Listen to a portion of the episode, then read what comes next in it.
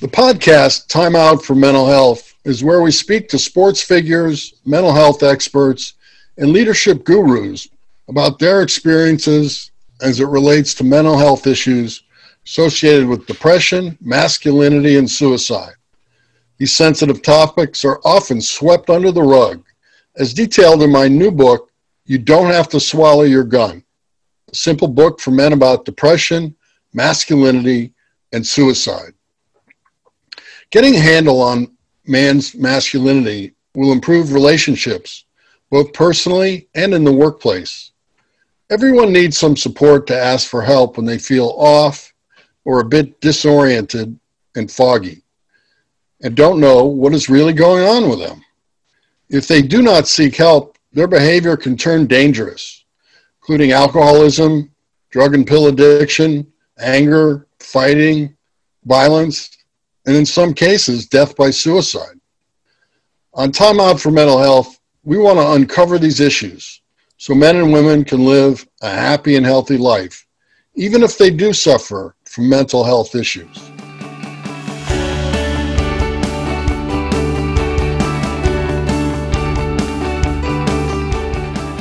Okay, our guest today is my good friend, Brandon Peele, one of the foremost authorities in finding purpose, whether it's a CEO, entrepreneurs, educators, doctors, or world class artists and athletes. We're honored that Brandon is sharing some of his time with us. Brandon, how are you doing today? I am feeling good. I just had a delicious burrito and I get to see your beautiful face, which I haven't seen in a decade at least. I think yours is better looking than mine. Time's on my side, but I noticed, Brandon, that you're an author, a speaker, a teacher, a lecturer, and you work with companies as an enterprise purpose activator. All of that really piques my interest. Can you tell us a little about everything you do? Everything. All right. A little.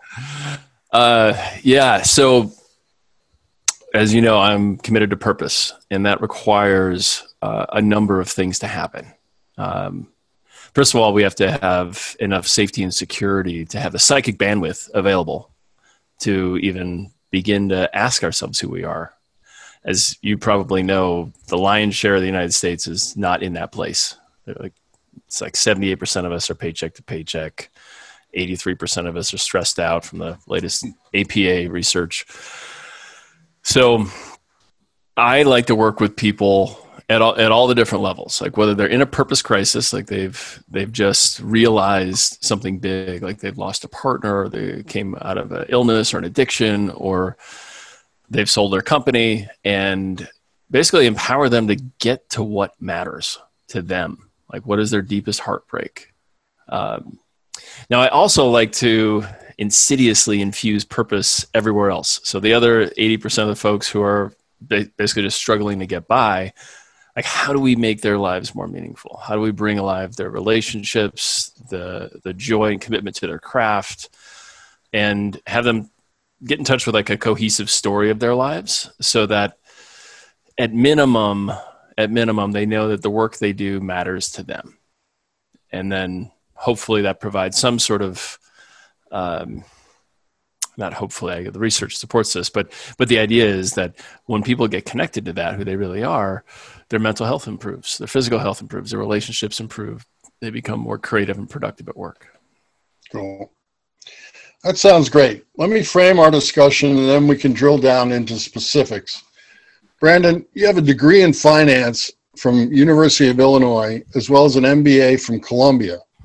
You've worked with organizations such as Purpose Guides Institute, ION, Landmark Worldwide, Leadership Institute, the Mankind Project, Hofstede Five uh, Dimensional Multicultural Training, and a group called Nonviolent Communications.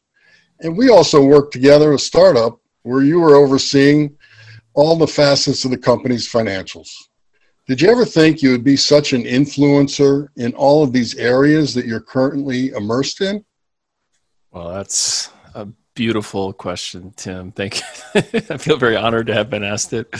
Um, well, not not when we worked together. Like, because I, I was Mr. Spreadsheet and PowerPoint, and I had zero sense of my purpose. Uh, but actually, like the threads began during our days working together. Because while the rest of my life was pretty much work hard, play hard, I would steal away on Sunday mornings and go down to the coffee shop and read the New York Times, which kind of felt like I was like hiding my intellectual self from everybody else because I was like, I have to figure out what is real, like what matters, like what's going on in the world. Um, so that, that actually be, began then. But it, so I, I started to pull the threads then, like, okay, how can I make a bigger impact? And luckily, that led me to Columbia, where I took my first personal development course, and that's really what kind of blew the doors off. I'm like, oh my god, I am so ignorant. I don't know my purpose.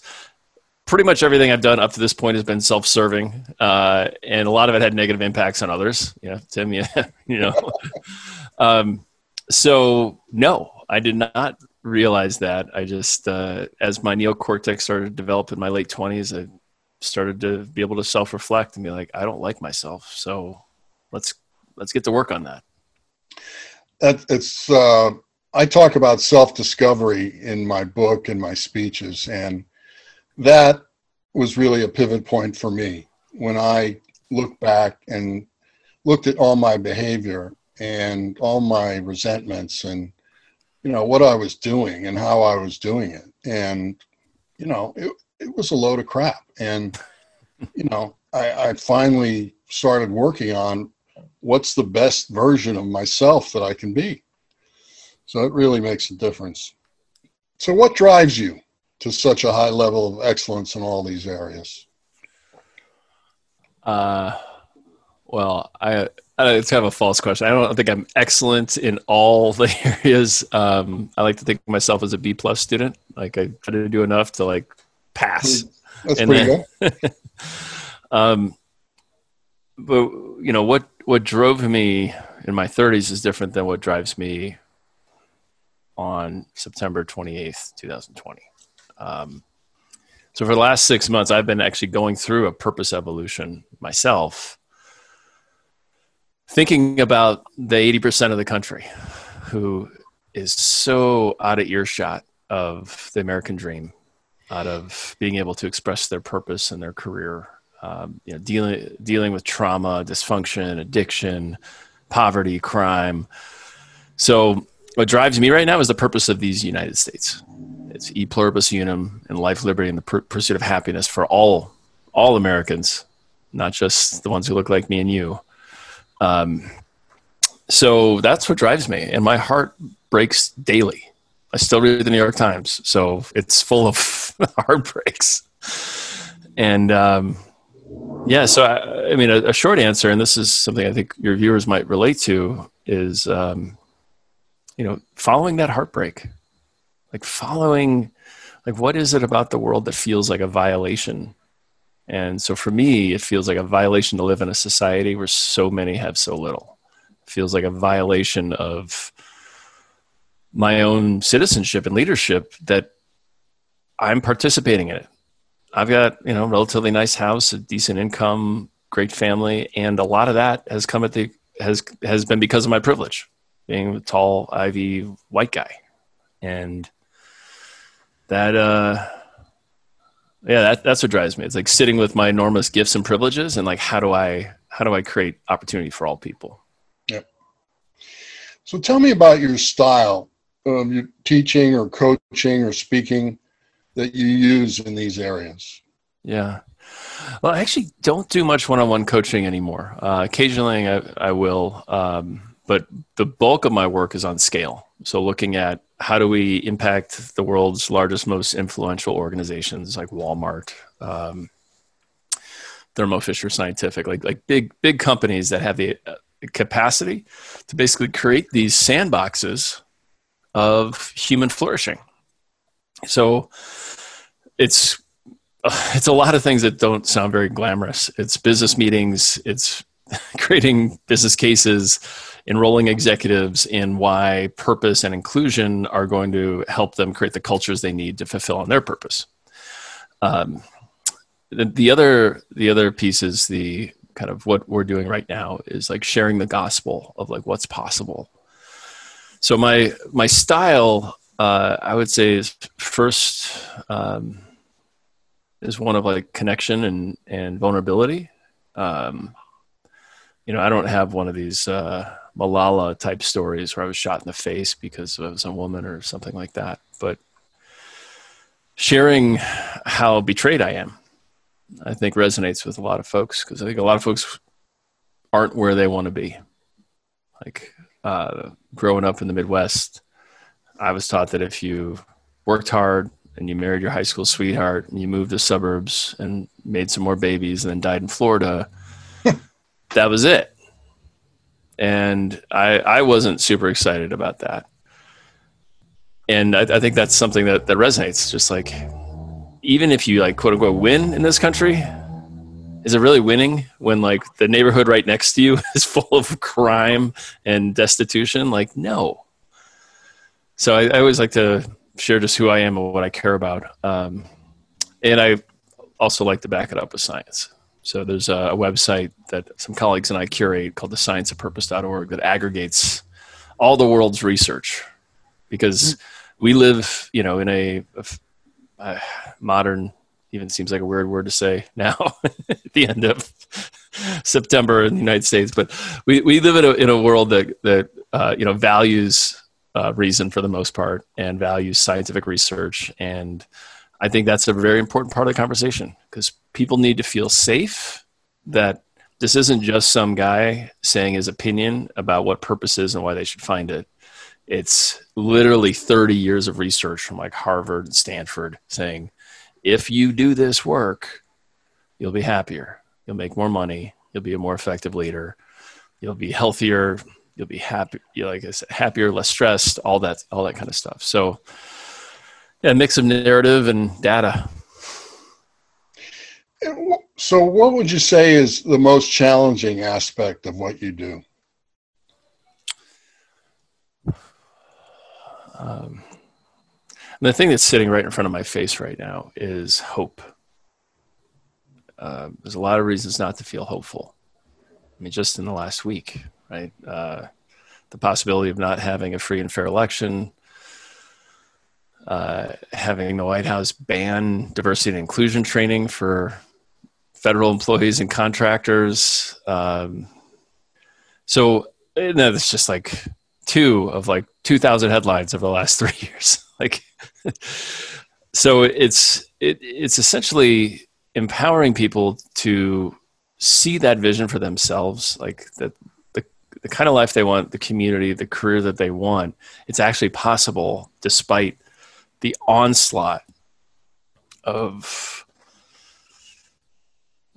probably the nicest way to say it is um, unfulfilled promises and negligence that they're receiving every day over their social media and screens.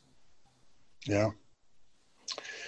Conversely, where where have you felt the most gratification for the work you do? Hmm.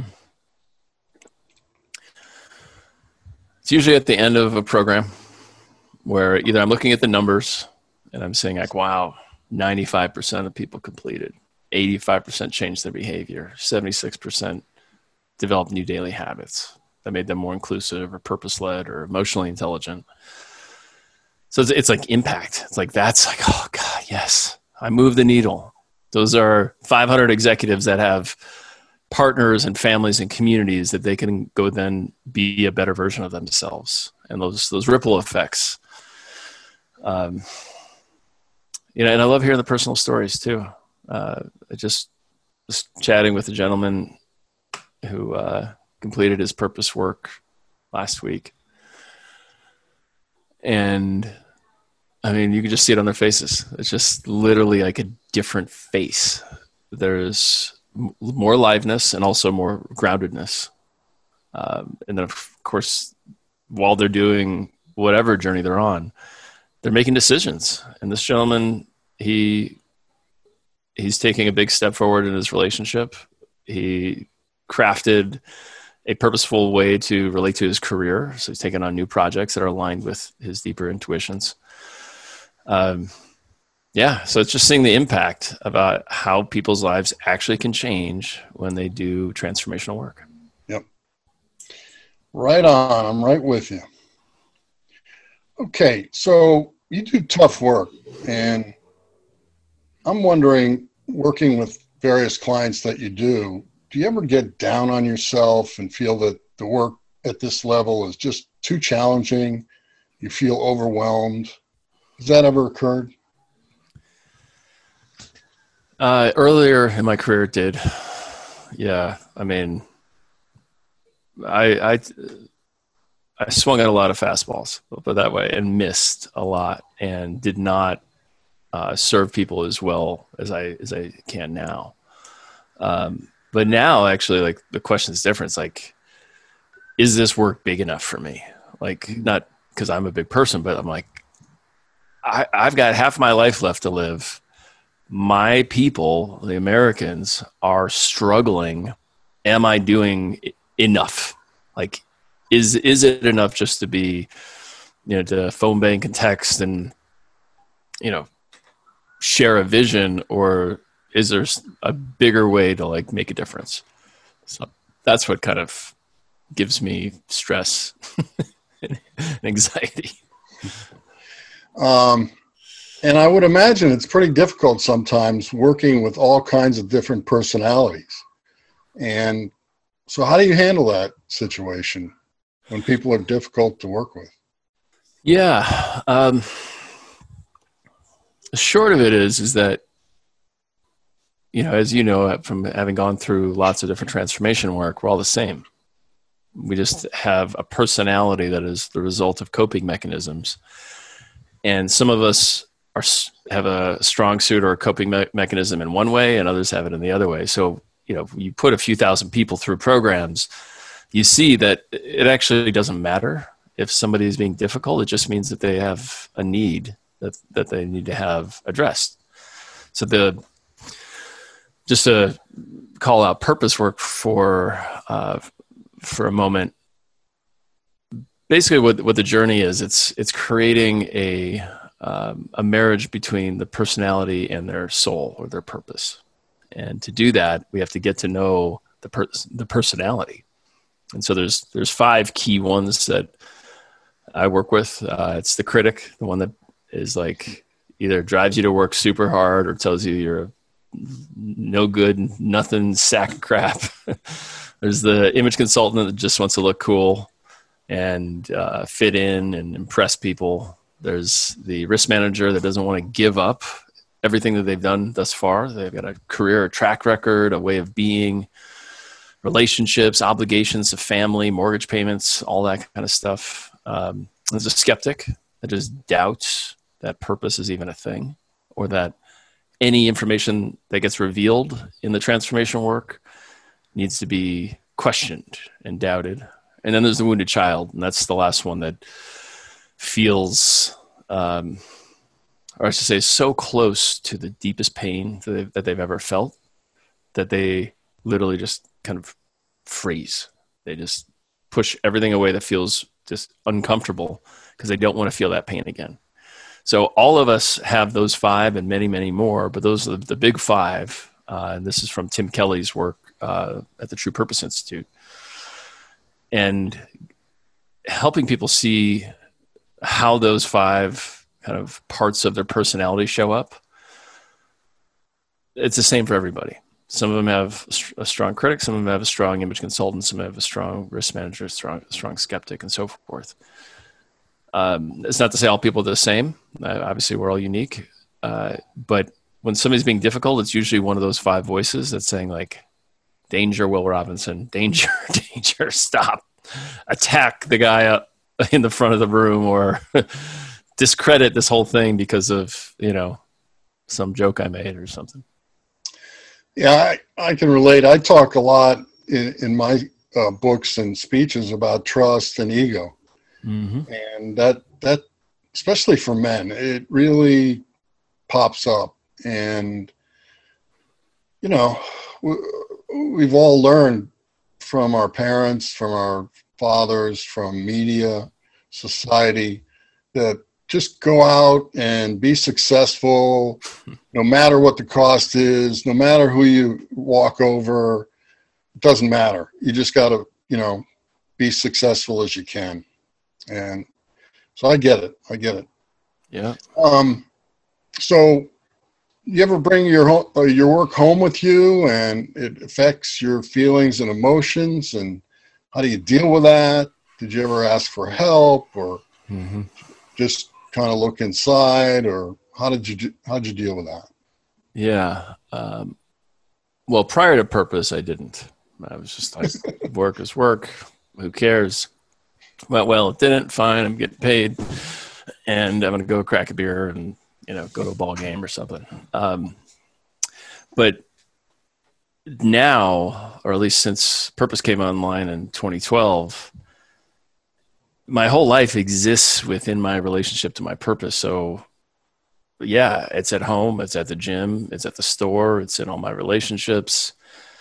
So I don't really get to push anything out of my home. Really, it's like it's it's all here, and I think as a lot of folks are seeing, in the last six months, they've been at home. I'm working out of my dining room right now, and yeah, it's there, and, and it's it's hard to turn it off, um, regardless of what you're doing, purpose activated or, or or not, because you're at home. You're bringing that energy of your teams, of your disappointments, of your uh, fears.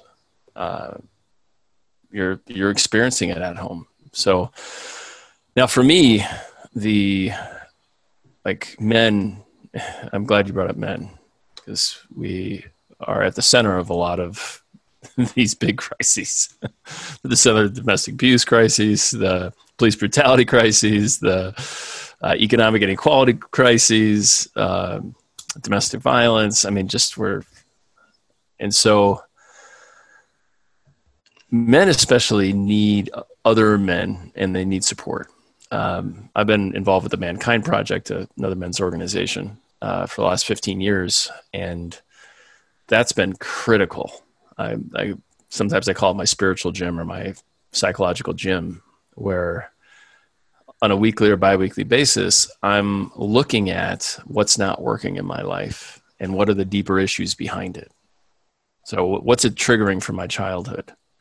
What ways of being am I still putting forth into my future that are not aligned with the vision that I have for my life in the world?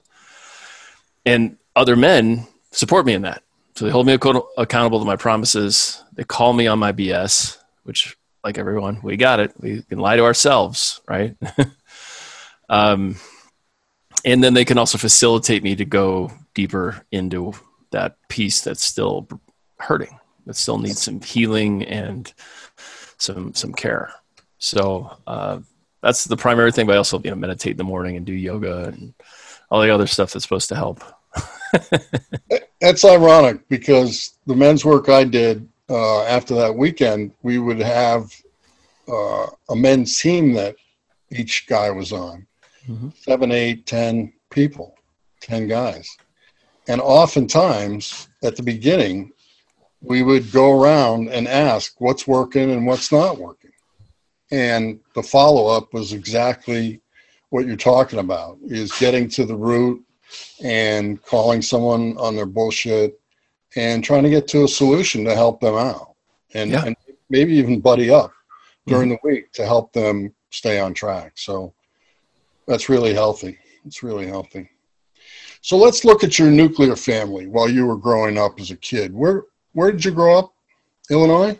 Yeah, Illinois. I was born in Springfield, and then uh-huh. uh, most of my childhood and school years were in the Chicago suburbs. Nice. I was uh, actually uh, Detroit and Columbus, Ohio, was where mm-hmm. I grew up. Mm-hmm. Pittsburgh, Pennsylvania. So, how would you characterize characterize your father as a man? Was was he tough on you? Did he ever show you love, emotions, feelings? Did you ever spend time talking about what it was to be a man? And has that influenced your view on masculinity today? Yeah. Uh, so my dad, is a great coach, like athletic coach, and is really into uh, self improvement. Mm. Um, and so it was, but it was all within the same ethos of like the success box, you know, get great at golf, get great at uh, relationships, get great at uh, you know sales, making money, all that kind of stuff, but not so much on being vulnerable or being like your whole self. Um, you know, like a lot of boys, I got the you know, wipe that frown off your face. Um, you know, my emotions outside of joy weren't tolerated, and you know, as you know, when you shut down the other parts, the joy gets shut down too. So, you can even see it in my pictures throughout, you know, grade school through high school and college. Just like the lack of joy and aliveness, like year after year, because the bulk of who I am wasn't allowed.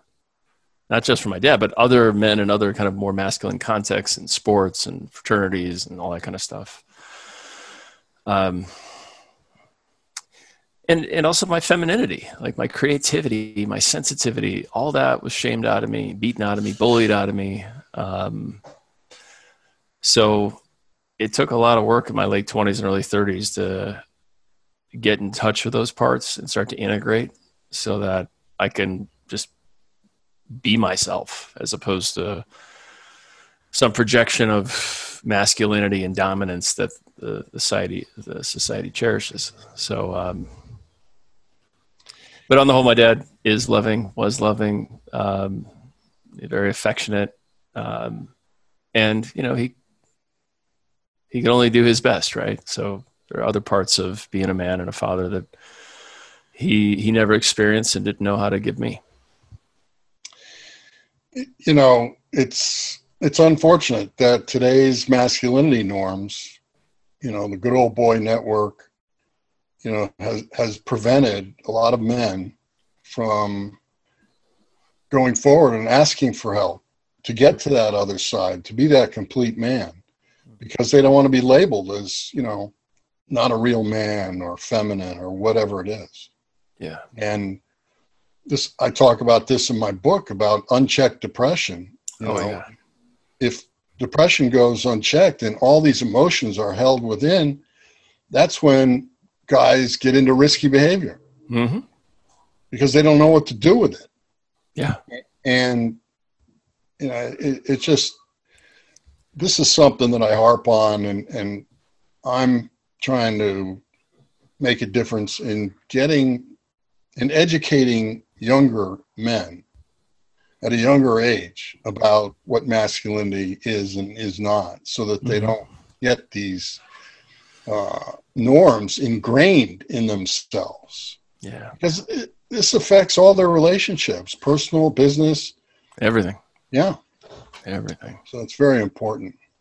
Um, I found out, you know, when I started self discovery, that I was abused at home physically, emotionally, mentally, verbally.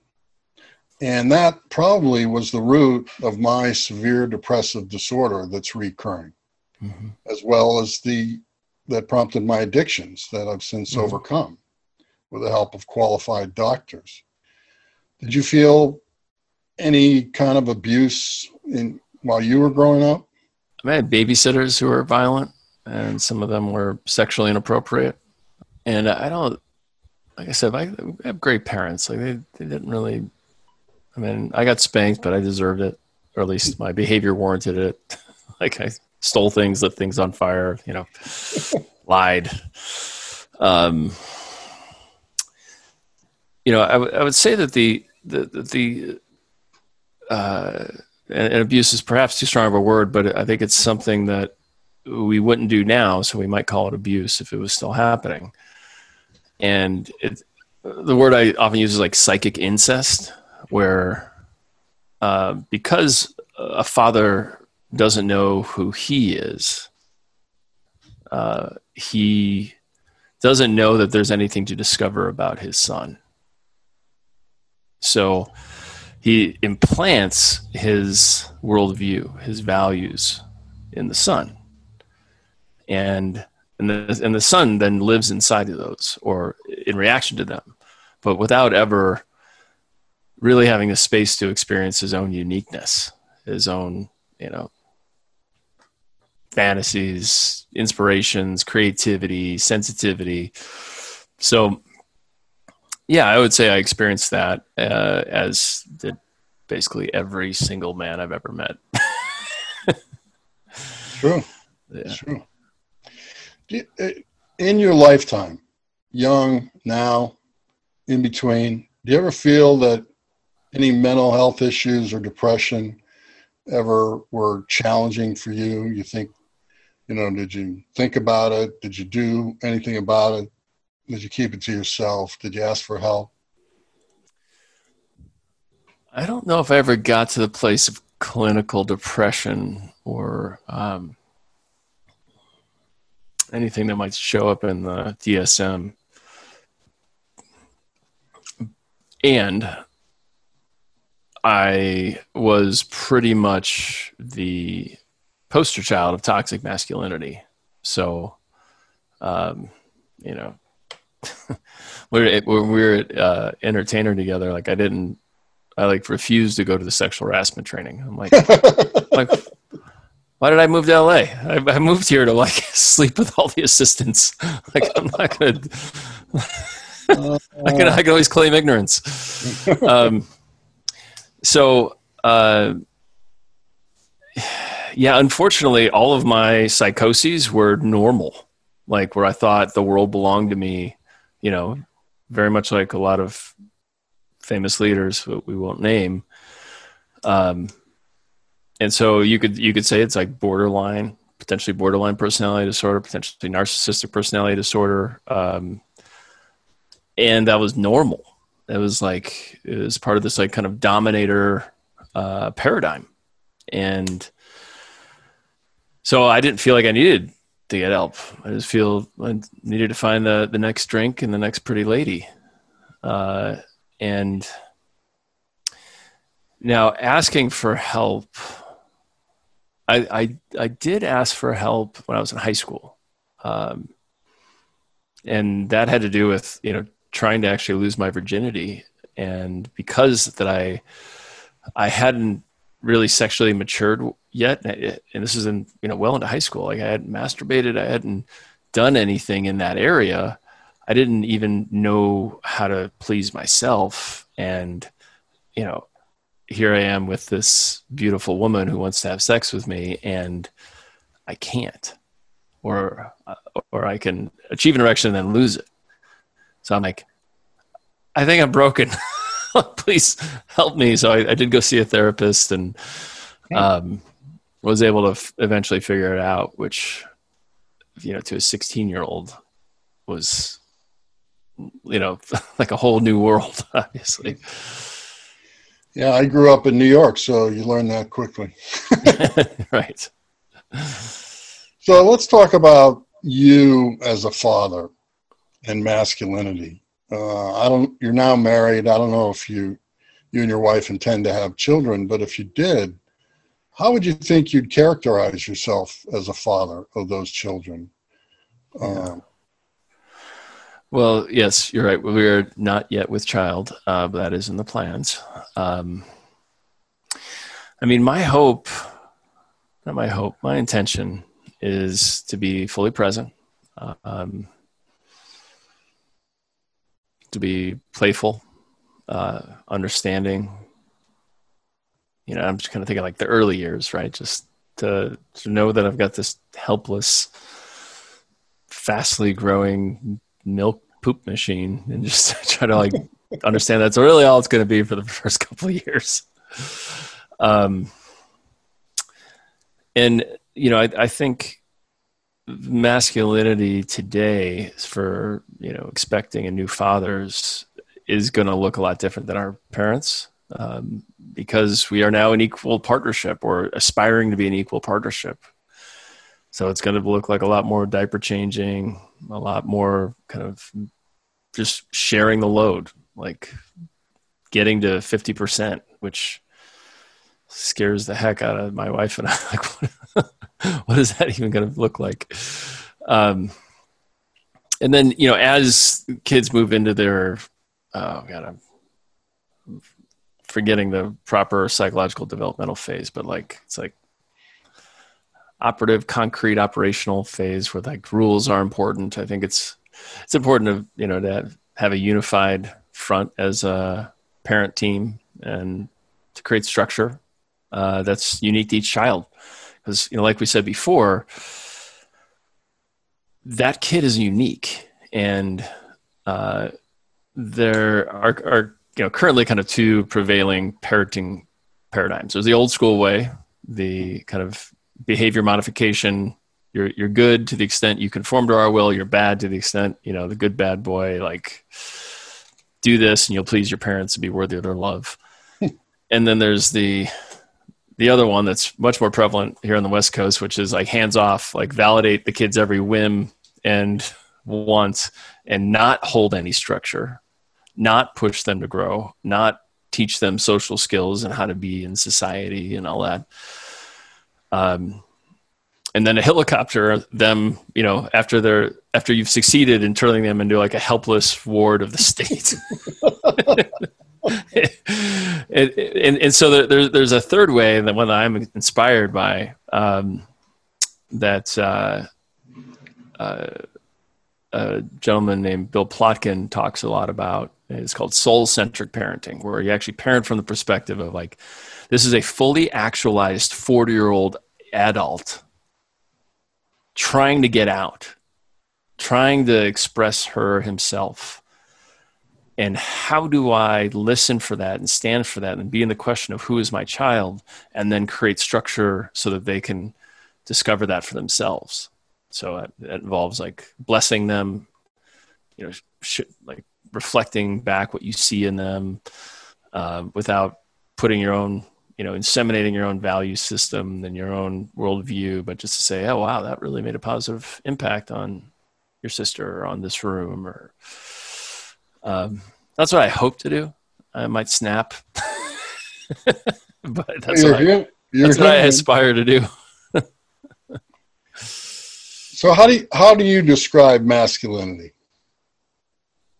I, I that's a great question um, because I'm I'm usually in the conversation of like a whole human or a whole adult because they're not that different. Right. I mean, we all have a will to power. We all have a desire to be emotional and creative. We all have dignity and rights, and uh, not that there aren't significant physical and neurochemical differences between men and women. Um, so for me, it's like it's just wholeness. It's like being f- fully emotionally available, being able to like get in touch with your emotions and where that is in your body and being able to express that uh, and, and actually act on like to be the emotion as opposed to just talk about the emotion but to like give yourself permission to be sad like cry you know uh, or ashamed. Um, that might also look like crying or angry like beat the shit out of something whether it's a punching bag or an axe and a piece of wood. But like so for me like wholeness means that we have to honor our emotional bodies and express them in order to then move into kind of relationship with them because that energy has to be dissipated has to be expressed or worked through. So and, and then it's being able to talk about it using grown-up language like i statements like i'm sad because i didn't get the promotion you know versus there's a bunch of pricks who denied me like so you know it's being sovereign like owning your experience um, and not essentially being a victim or deflecting responsibility over the results on other people. Not that they don't play a role but you know i, I think the word sovereignty comes up a lot. So wholeness and sovereignty being self-possessed you know your purpose you know why you're here you know your shadows the the ways that get in the way of you living your purpose and values and your relationships. Um, and you, it, you know, while we're at it, like if we're thinking whole, a man or a woman, there's no such thing. We exist in relationship. We are exist in communities, in marriages, in families, and so it's it's also recognizing your inter- interdependence and how much you actually need others. Like mm. women oh. are not just providers of sex and beauty and children. Like there, there's so much there, right? And same thing with you know cousins and community members and neighbors, and like we have to nurture those relationships um, because that's especially now times of COVID, right? We we need each other more than ever, and we're in like a loneliness epidemic, a stress epidemic, an obesity epidemic, an addiction epidemic. I mean, all of this is there because we don't know how to be in relationship with each other. So true. You're so enlightened. so tell me, what you've worked with a lot of people. You've done some great work. I love it.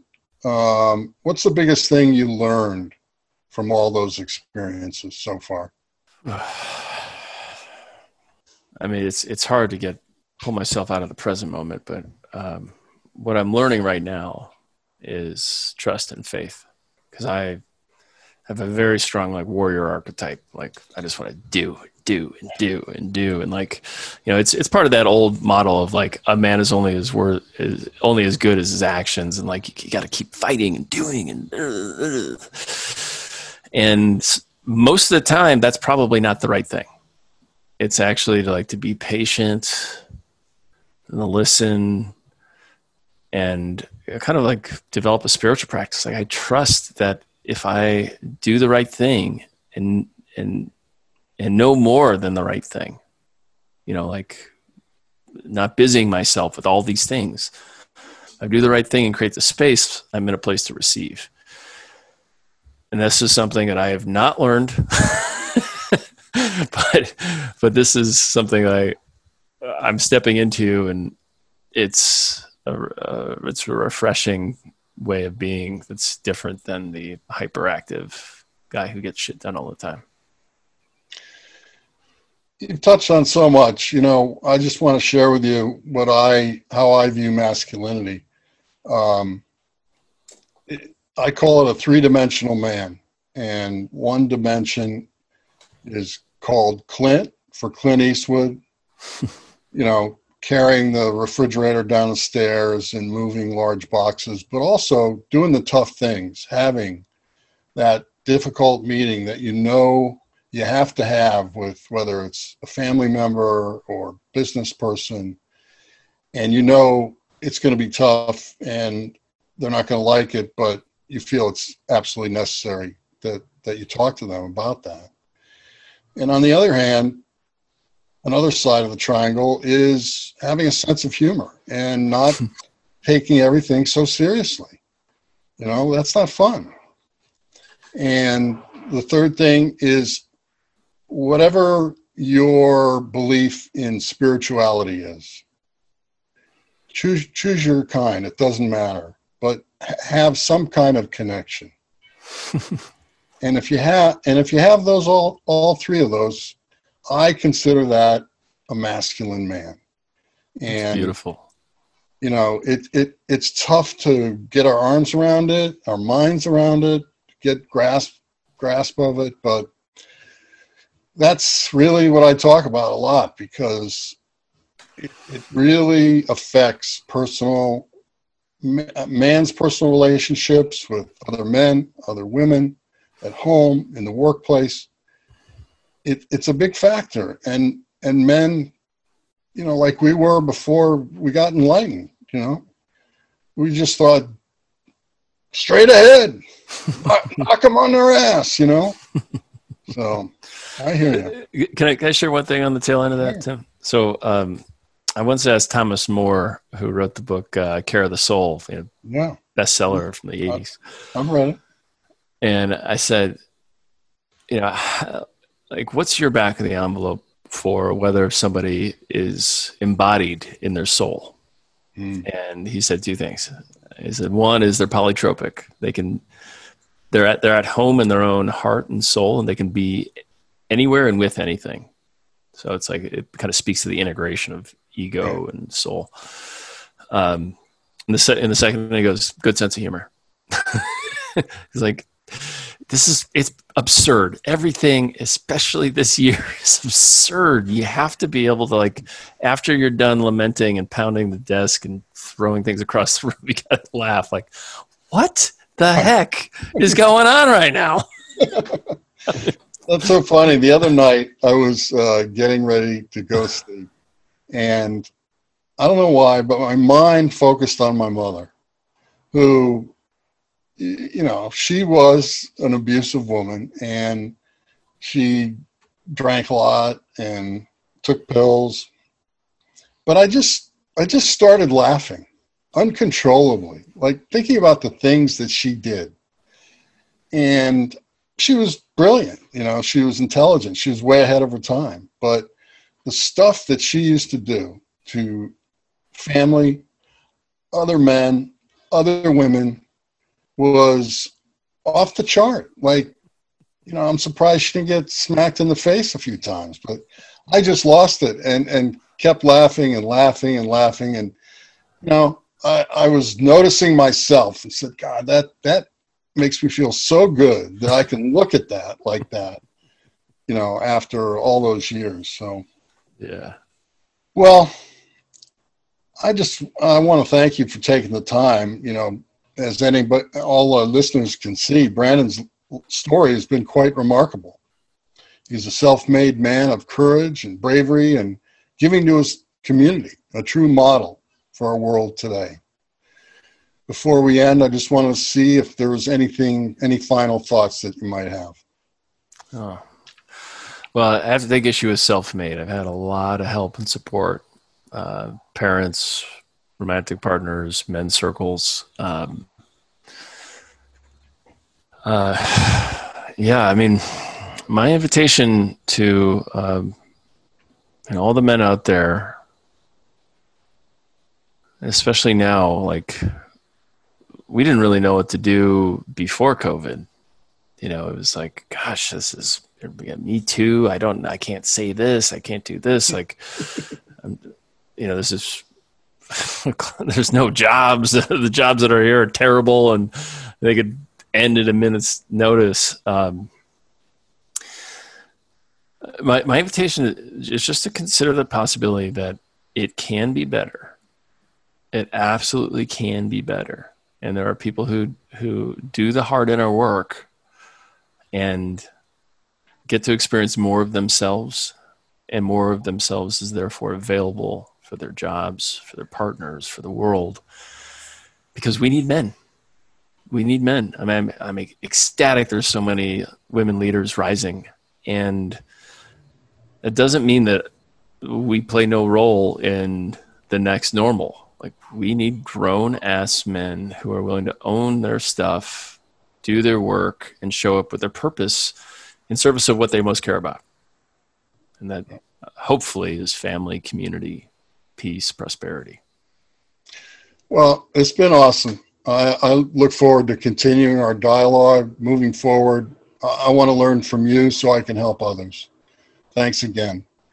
Listeners, please look out for our podcast, Time Out for Mental Health, wherever you get your podcasts, and keep your eyes out for my new book, You Don't Have to Swallow Your Gun, a simple book for men in depression, masculinity, and suicide. Please contact me for speaking engagements through my website, timcrass.com. Have fun, everybody.